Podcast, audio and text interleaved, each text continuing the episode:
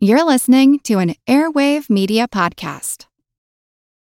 For the ones who work hard to ensure their crew can always go the extra mile, and the ones who get in early so everyone can go home on time, there's Grainger, offering professional grade supplies backed by product experts so you can quickly and easily find what you need. Plus, you can count on access to a committed team ready to go the extra mile for you. Call, clickgranger.com, or just stop by.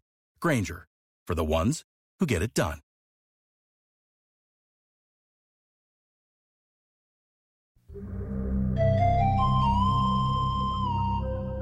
Hi, I'm Jim Metzner, and this is The Pulse of the Planet. Continuing our conversation with composer, field recordist, and sound designer Douglas Quin. In our last program, sounds of ice and glaciers in the Antarctic. And this time, we explored the challenges of recording in warmer conditions, places where we experience the world of sound in a very different way. What's it like to be in a situation where you're not maybe seeing anything, but you're hearing a whole hell of a lot.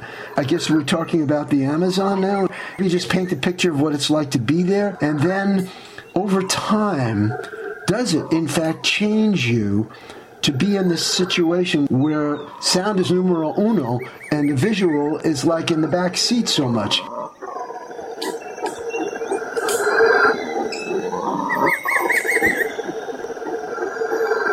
I think one of the challenges of working in a tropical or dense tropical forest environment is that you don't have the privilege of wide sweeping vistas.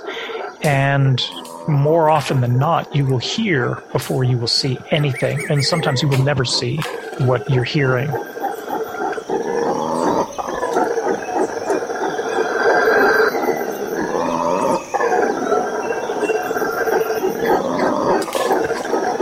It's a challenge, but it also helps to learn how to read the landscape through sound. By that I mean you can hear features of a landscape once you're there in a given place long enough.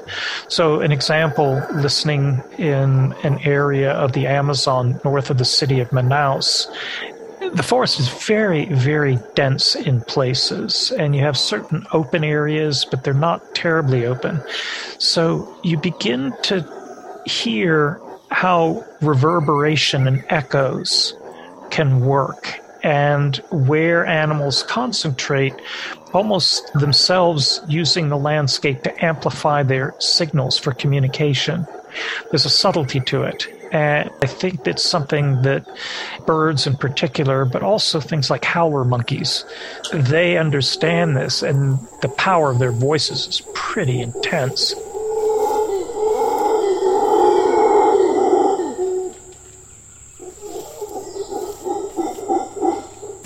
But you begin, I think, to be able to say, you know, there is a valley over there, or there's a cliff that is reflecting back some of these sounds.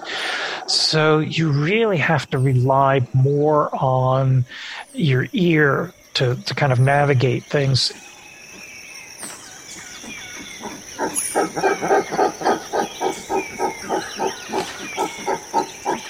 The other thing I found, I was just chasing a sound and realized that I was so determined to, to find the source of this that I went blithely going off in one particular direction, only at a certain point to turn around and realize I had no idea where I had just come from. There was a sameness to everything around me. I mean, incredibly beautiful and rich, but I neglected to kind of break twigs or leave a trail for how I got to where I got. You got to have that balance of listening, but also pay attention to where you're going. So I learned very quickly to leave little markers, you know, a bent twig here there. It took a while. I mean, it probably took a, another hour or two longer than the, the voyage out to find my way back. But you know, soon enough I was there. But it was definitely a lesson. You know, we talk about mindfulness. Well, mindfulness job one, pay attention to your immediate surroundings as you chase that hidden sound.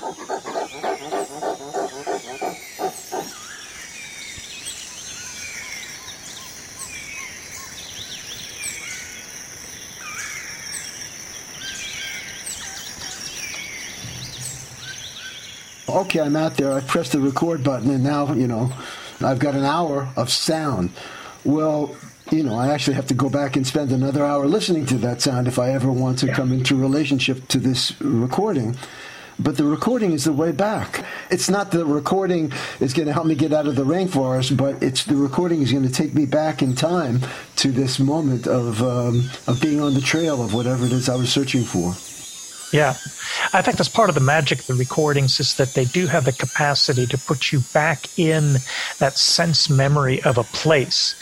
Although I have to say, having worked in this area for more than 30 years, I'll listen to some recordings and I find myself going, geez, I don't remember that. And part of that too is the quirks of memory is that I realize when I record, and I don't know if you have this experience, but sometimes I'll come away and thinking, God, that was fantastic.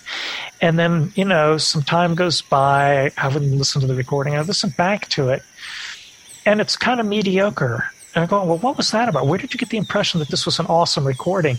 And I realized, well, maybe it was a nice sunny day that day. Maybe you weren't being eaten alive by mosquitoes. And you realize that your emotional disposition in any given situation colors how you think you remember that recording. And by the same token, I have other recordings that I went, oh, God, there's another tough day out. Yeah, I got nothing. And I'll listen back as, what were you thinking? That was one of the best recordings you've ever made. And it was just because I was miserable. I had been out for weeks or months. I was tired. I had been eaten alive, and you just exhausted. And you realize that emotion colors your perception or your memory of what you thought the recording was. So keep good notes because when you go back, you may surprise yourself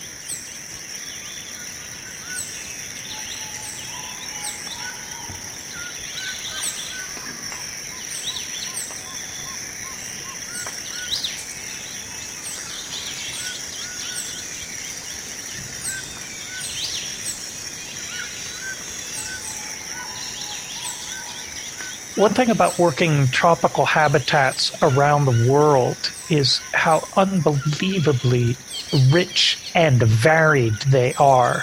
You know, people think of the rainforest as one sort of monolithic entity, but when you listen or look at the dynamics at work in Central Africa or in the Amazon or Central America, there's incredible variety in biodiversity. It's important to acknowledge and recognize in light of the sort of catastrophic loss of habitat how much we stand to lose ultimately not only in terms of resources, but in terms of what makes us fundamentally human, which is that we are part of a broader ecosystem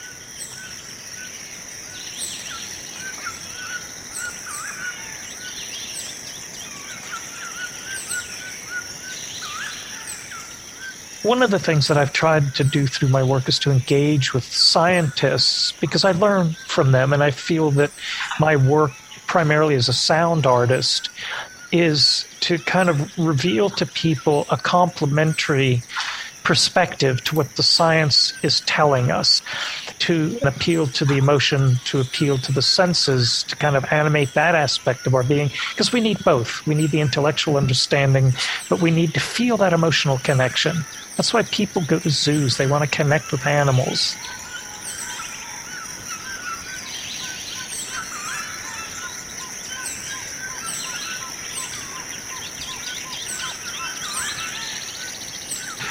One of the opportunities that I had was to work in New Caledonia in the Pacific that looked at a flightless bird called a kagu. And the kagu looks like a heron, a very beautiful, beautiful bird, has a wonderful kind of display with a crest that'll rise up on its head and wings stretch out. And very endangered because of invasive species like rats, cats, pigs prey on them, their eggs. The kagus call, you get a bunch of them together, they sound like a pack of barking chihuahuas, basically.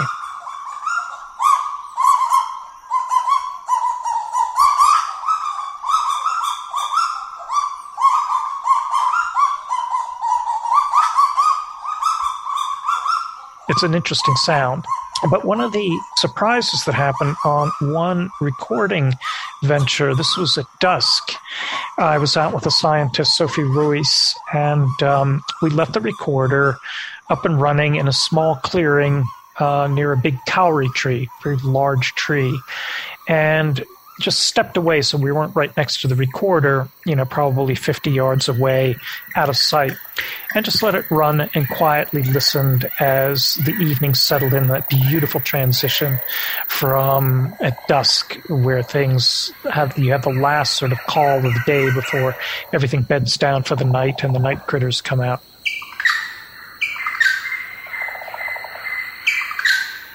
So we come back and pick up the recorder and then go back and listen to it. And lo and behold, what we heard are two species. One are friarbirds, and friarbirds are fairly common in the Pacific. Very lively, very gregarious birds. But in this was a recording of the crow honey eater.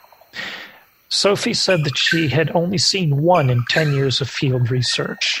There are an unknown number, but probably no more than 50 to 150, maybe 200 birds, individuals left on the island. They only live in New Caledonia. Like the kagu, critically endangered because of introduced species of rats and the cascading cats, dogs, pigs.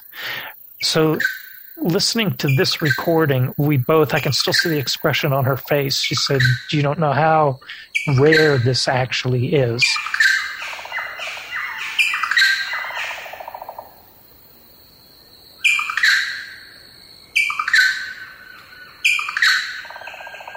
I had this picture of of you out there being an active listener, waiting for the uh, whatever it might be for the kagu to vocalize.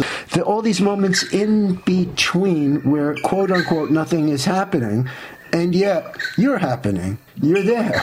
And, and in a sense, that relates to all of us. There is a world of sound out there, and I'm usually in an in between moment where nothing incredible is happening, and that's a good thing. I'm not at uh, on 14th Street where the subway is so loud I have to cover my ears. I'm not next to the jackhammer that's like, ah, let me get out of here. I'm in between, and yet the world of sound is still going on. So, what does it mean to be an active listener, waiting and yet attentive.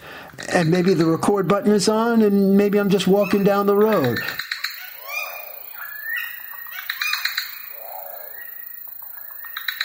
I think active listening for, for me is very, it's a, to me, it's almost a form of meditation. And, you know, people think of meditation as a way of just sort of blissing out.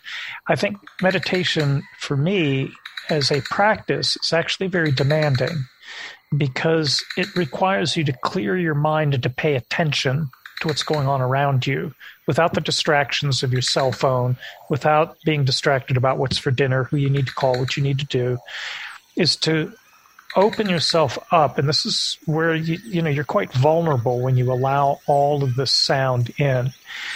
But i think the benefits to that are that broader awakening of the entire sort of sensory apparatus that we base our whole sense of reality on, everything comes alive. So for me, you have to love the process of doing this.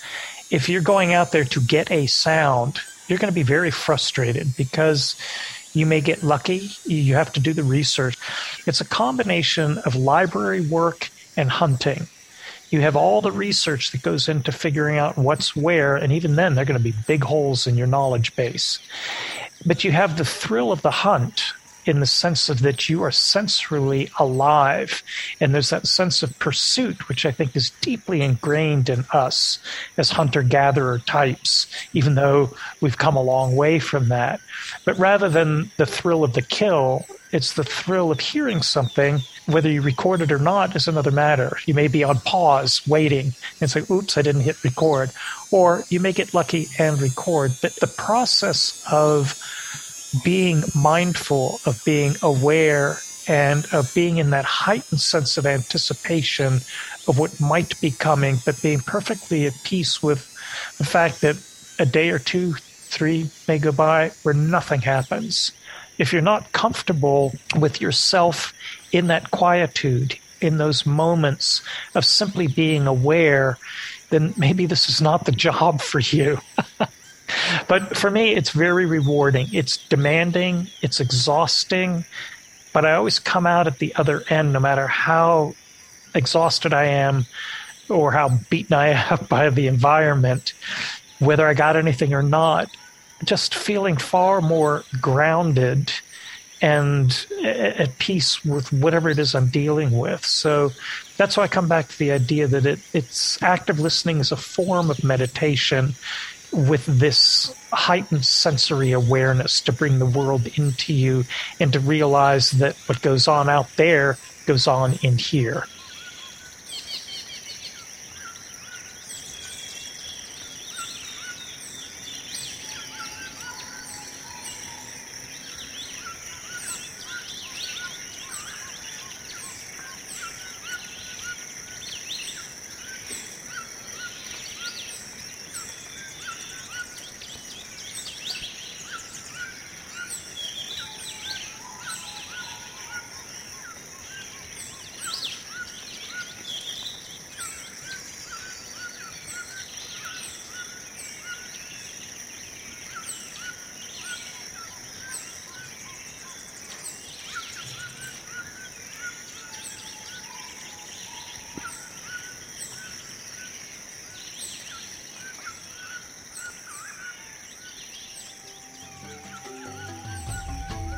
My thanks to Doug Quin. If you want to learn more about his work, check out his website, douglasquin.com. And Quin is spelled with one N, Q U I N.